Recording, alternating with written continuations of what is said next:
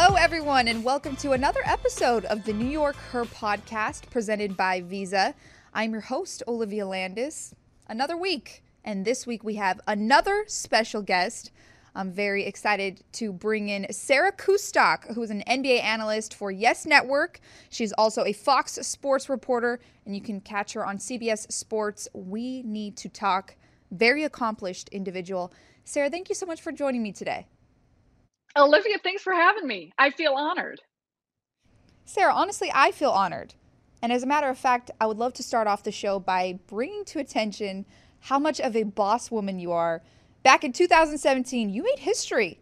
You became the NBA's first full time female analyst.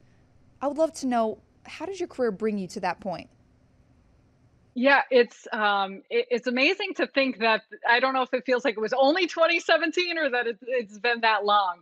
Um, because it truly has been. I think there's a lot of cliches and things we say that are tossed around, but it really uh, was a dream come true. I grew up I grew up playing sports, but specifically had played basketball in college at DePaul. I was a um, a coach basketball for a while, and it really has been my first love. So to be able to come full circle in in many regards. A lot of what i did early on in my career as an analyst whether it was high school games or college games um, calling women's college games WNBA games to be able to come full circle and um, sit sit on courtside sit on the sidelines calling NBA games has been tremendous. And I think you know I can't go on to talk about it without so many of those, and I see examples of this in the industry, um, but that have come before us. If Dor- Doris Burke wasn't doing what she was doing, if Ann Meyers Drysdale didn't do um, the things that she had done, and, and so many others, not just in the world of the NBA, or basketball, but I look at others in different sports and different professions, um, really becoming the first and breaking barriers. Uh, without them and without their huge successes, I I know I wouldn't have had the opportunity I had, and I think you know, for that reason, there's just a, a great amount of appreciation, gratitude, um, and also responsibility um, to make sure you understand how important it is um, to put in the work, do the job you do for the next generation, for everyone else to be afforded those same opportunities that I was so lucky to have. The great thing that I've really recognized throughout this podcast is every time I speak to another woman, we talk about there have been firsts in this industry in the history and how other women have carved the paths for more and more of us to come. What were some of the challenges that you discovered that came along with that? Because first and foremost, it is a little tough sometimes being a woman in this industry, but to have such a prominent role in the broadcast, what are some of the challenges? Um, I think I, I will say this, and Olivia, I'm sure you can attest to this. I'm sure anyone in the television industry, and really for any profession for that matter, uh, there's always challenges, and we face that in all aspects of life. And I think in knowing that and understanding that, and even challenges I had early on or as an athlete, or so many things we draw from in our life, I think help you to accept that and understand that the beauty of challenges is that they allow you to grow. And you will never get better, you will never improve without having so many of those hurdles that you cross. And I will say, I think just in general, anytime you're in a new role, the consistency of doing it, um, I I would shudder. I probably still shudder going back and watching some of those early early games, or you know, studying some of the film that you're doing, and, and think about the things you missed or should have said this or critiquing yourself. Uh, I I will certainly be the first to say that I'm my own toughest critic but with that being said, I think through um, those challenges just within the job and within the role, and you know, systematically looking at different things, I will say I cannot uh, go on enough about those that I was surrounded by. And my colleagues, Ian Eagle and Ryan Ruocco, um, who call play by play and just how incredible they are. Michael Grady, who does our sideline reporting, Frank Grace, our producer. Um, the list goes on. Um, when you are surrounded by such extraordinary teammates, it certainly helps to fill some of those gaps um, when you're you're coming along and when you're new in this in this role or in different positions in the business. So I I will say the list of challenges, Olivia, I don't think we have enough time to go through, but because of that, um, you know, the appreciation for that and even the organization, I know, you know, this covering, um, you know, the Jets and just how great it is, the people you're around, the players, um, you know, everything top to bottom within the course of an organization. When those people believe in you and they are supportive of you, of you and they are willing to help you at every turn um, to improve because you have a willingness to take criticism and take the critique and use it to get better. Uh, that makes all the difference in the world. It really does. I, I can also attest to that. I think that's so true.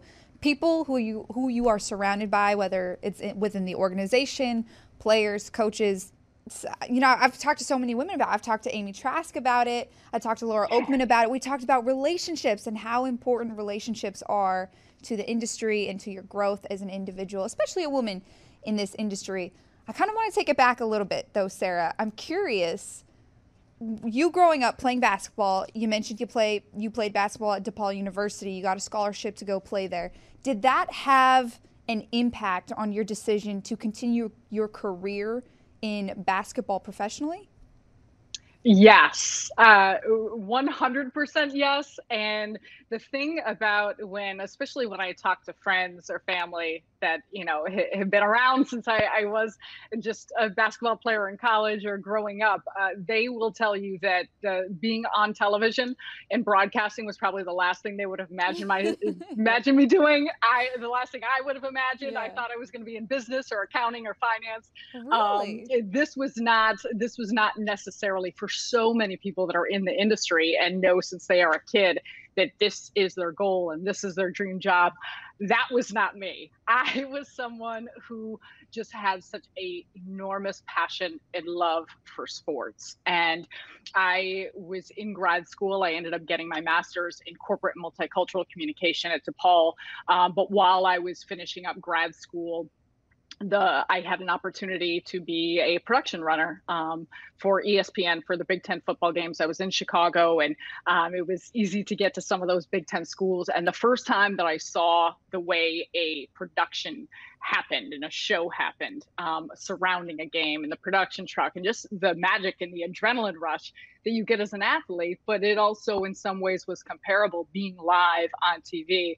I was like, that this is it. This is where I need to be um, because of that ability to be around sports. And I think even to this day, there's not a second that I take for granted just the opportunity to be able to be around sports, be inspired by these teams, by these athletes, by these individuals uh, that are pouring their heart and souls into what they do on a daily basis and so you know for that reason i think just that draw and the ability not only to use you know when it comes down to actually x's and o's and what's happening on the floor and the film study and things like that from the game of basketball but just the true the true love of the purity of the game and mm. what it is and what it's meant to me um, has been such an integral part uh, to what i do and what i've i've been doing since starting this career how did it start too? Because you like we we talked about it a little bit before before we came on air, but your main role is an NBA analyst. Now you serve many different hats. You report on the NFL. You work for a couple of different networks. But how did it first begin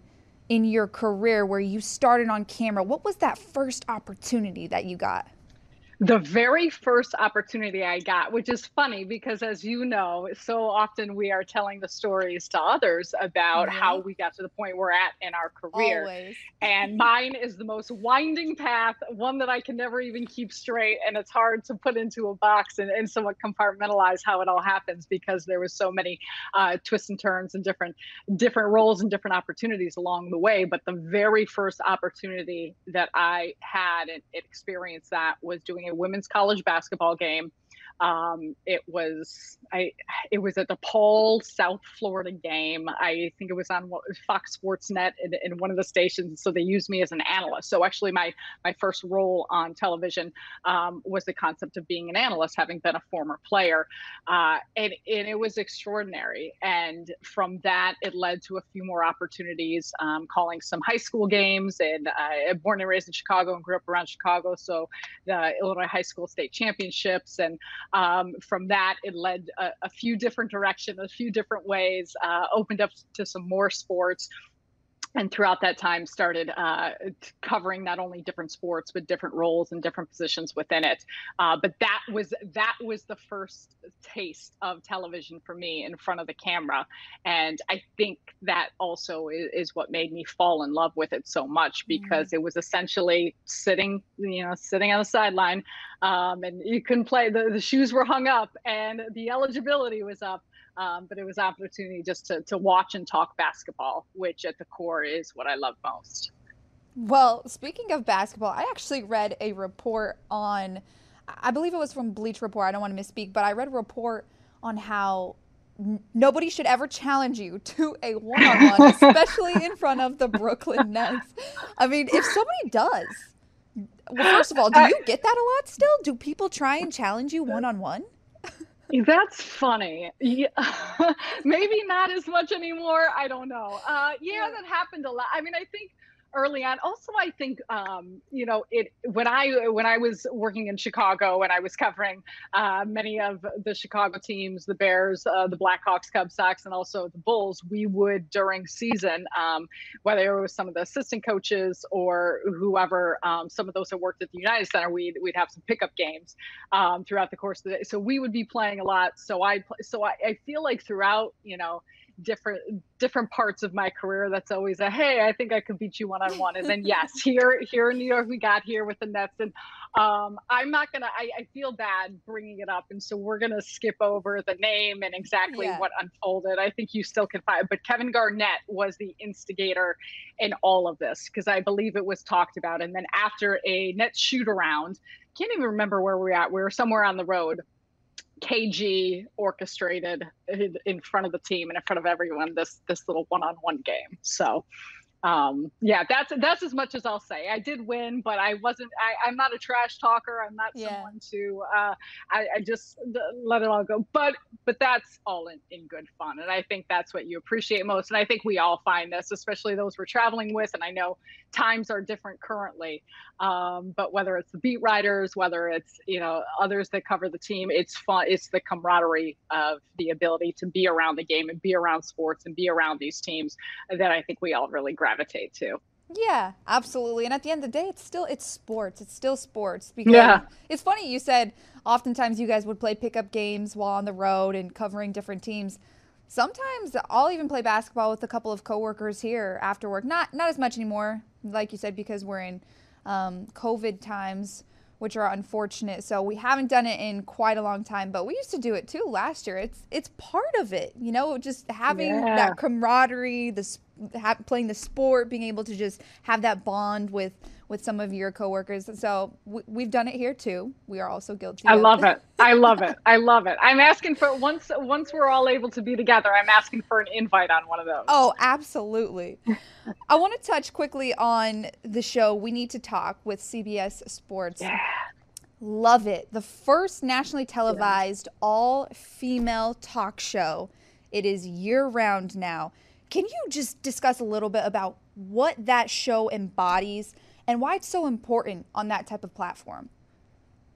I can't say enough, um, not only about the show itself, but I think just the construct behind it and the individuals. Um, first of all, you see and you mentioned that you've had Amy Trask on. It is an extraordinary lineup of um, just women from all different areas, phases, accomplishments um, that are able to come together. I am so humbled to be a part of this group, and I mean that from my heart because the most recent show I was just on. I mean, think about the fact that I'm you know, eh, getting to sit across in the studio from Dana Jacobson, um, who is someone I have admired her work um, for years and years. Swin Cash, Lisa Leslie, these are people that, you know, are just um, the cream of the crop in, in what they've been able to do and accomplish and still are doing, um, whether professionally or personally, or the give back today. And then those behind the scenes, the producers, the directors, um, those amongst the crew, and the true minds behind all of it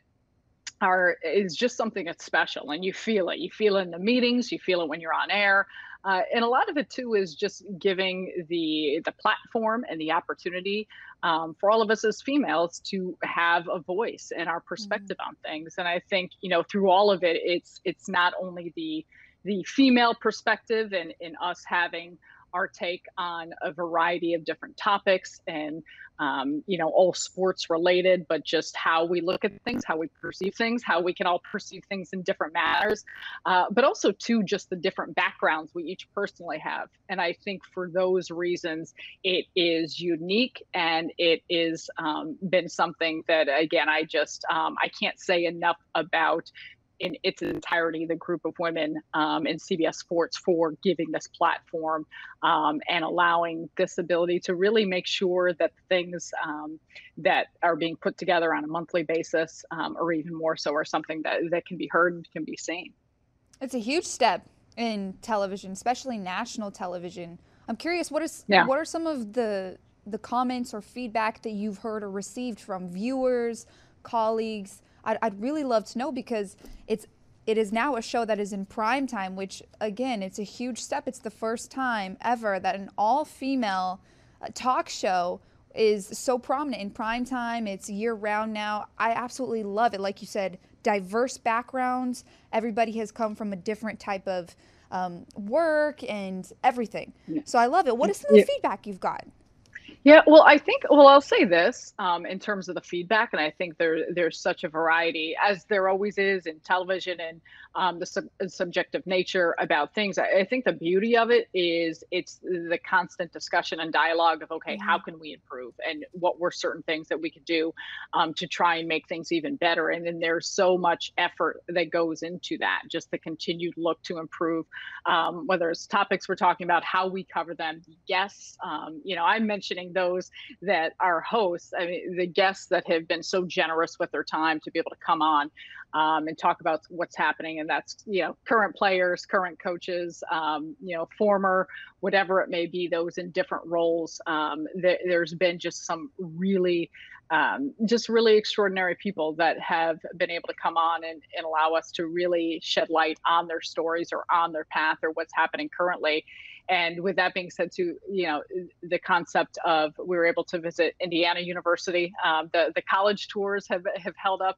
just as everything has during these times of COVID. But I imagine we'll pick up at being able to be on a college campus. And so we mm-hmm. were there um, where so many students uh, helped in and pitched in, and whether they were running cameras or back in the control room or different aspects of the show, being able to have firsthand uh, experience of taking part in this uh, live studio audience. We were able to meet, talk to, get opinions and thoughts, and um, hear from them what they thought.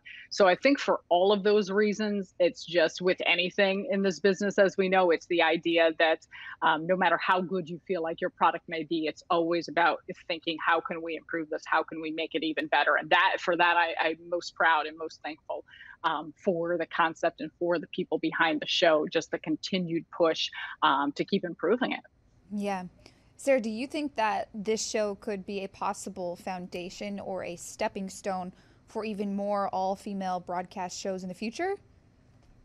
I, I hope so. And I, I don't think it should necessarily just be limited to that. Yeah. Um, you know, I think it's the idea of having different voices and mm-hmm. seeing different, you know, different opinions and having different views. And that's where I think you get the best of broadcasts or you get the best of shows um, is when you're seeing a variety of opinions. Because as we all know, whether it's listeners, whether it's viewers, whoever it may be, there is a diverse, you know, um, set of individuals that may be tuning in and they want to hear different opinions, different sides, um, and do so in a manner where you are are intellectually. Um, you know, giving your thoughts, giving your opinions, and being respectful if others may have a different opinion. And so, I think for that reason, you know, whether it's all female. Um, it's not just though I think sometimes about being all female. It's how can we make things as diverse as possible to allow um, just an open mindedness to what we're hearing, what we're seeing, and what we're able to really try and think about. That's such a great point too. When you said the best broadcast is made up of the most diverse opinions, the most diverse backgrounds. I think that's so true because when you think about an audience, an audience is all over the place. It's people from yeah. different areas, different backgrounds. They have different jobs. It's very, very diverse. So I, I definitely agree with that. I think the best broadcast and the best TV or product comes from diverse opinions and people, which is a wonderful thing to have, especially on that show. We need to talk. We've seen so many wonderful women uh, come on that show and share their opinions. So, um, very, very exciting. I think for yeah. you know just just for women in general and and just people in general to be able to see so many different opinions. I agree. I agree, and it's been fun. It's uh, for all of us. We That's have such a important. blast doing it because for as much as as the good stuff is on the air, also off the air, when we get to just sit and catch up and you know really, yeah. um, really dig into things and be together and then bounce ideas and, and thoughts off one another. So, Sarah, I have to ask before I let you go. You've done so many things already in your broadcast career. Is there anything else left that you hope to accomplish? You've already made history, which is a pretty big deal. your name's going to go down in the history books. But is there anything left that you'd love to accomplish? Um, I I'll say this, Olivia. I always feel like there's both a million things left, yeah. but also in the same in the same vein, um, as I said, I am so grateful, and I really mean this. It's not just saying it to say it. I'm so grateful for the opportunities I have, and I enjoy them, and I relish them, and I appreciate them when I'm getting to do it. And I am so happy in what I'm doing and in my profession um, and in my career, and especially for the people that I'm surrounded by. And that's not always something that you could say in, in different stops or different points or different parts of your career. So I hope, above all else, um, I hope I have the the same challenges, um, the same you know the same happiness, the same joy, and the same drive uh, that I feel now on yeah, on a daily basis. And I have if I have that, then then I have everything I need. What would be your one piece of advice if you could give it to younger broadcasters coming up? I, I remember when I was back in college, Oh my goodness. I was that annoying college kid. I was that annoying college kid that was always reaching out, always asking people a billion questions, um, always loving people like you who were always so willing to share their piece of advice. What would be yours? That's a great question because I think sometimes when you think about vice, and for one thing, you would never be annoying. That's the way. That's the way you'll get to where you want to go and find the success when you're able to to pick the brains of people um, who have maybe been in the shoes that you want to be in or walk the path that you want to be in. Um, I, I'll say two things. One, I'll say be you and that's what I always say be you, be yourself. No one, for as much as I think it's so great to watch other people um, respect, admire, be inspired by different individuals that are doing what you want to do or see what you want to do, no one can be a better you than you. And what mm-hmm. people want to see is a genuineness and authenticness.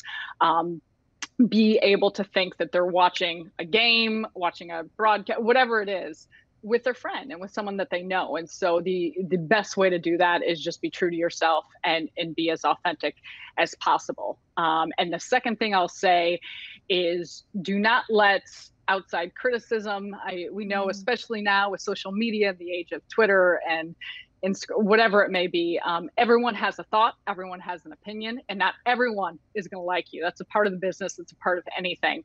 Um, and so it's easy to say have a thick skin, but I have always looked at at the end of the day, whether people like me or dislike me, um, as a, a broadcaster. It's about who who you are as a person and who you are off the camera, who you are. And if you're good with that, if you live life the way you want um, to live, you're the person you want to be, the way you treat people, the way you treat people on your crew, around you, you work with, um, but also in your everyday life. Um, that to me is always the utmost important. And if you could be good with that, um, then you should be okay with doing your best, trying your best, and being the very best you can be on air because you're always going to make mistakes. You're never going to be perfect. And you are always going to have people um, that may not be fans of yours. Um, but it, it, it's who you are and who you are as an individual. Um, and I just would always, always emphasize and implore um, anyone in this business or just remember that um, remember that and um, you know enjoy enjoy the ride enjoy the ride because there's ups and downs and even the downs there's a lot to learn from. Yeah definitely very much so a lot to learn from the downs but that's the good part about it. It makes you appreciate the ups. Incredible advice really incredible advice and it's applicable to more than just broadcast too that's yeah. Pr- pretty much everyday advice right there. with all things, with all things, just it's yeah. a part of your story, and yep. and that's uh, that's what makes it all special. So you gotta appreciate it. Sarah Kustok, I cannot thank you enough for your time. You were absolutely wonderful. Another episode of the New York Her podcast. Thank you so much. Olivia, thank you for having me. Really, I'm honored. So keep grinding, girl. I'm proud of you. Another episode of the New York Her podcast presented by Visa is officially in the books, ladies and gentlemen. Thank you for listening. Cannot thank my guest, Sarah Kustok, enough. Love my guests each and every week. Go support her. If you have not already, go listen to some of her TV shows, her broadcasts. She's an extremely accomplished individual. We already talked about it a little bit. And go support the podcast. Subscribe, share wherever you can and will listen to. Thank you guys for tuning in to another week. I'll see you next time.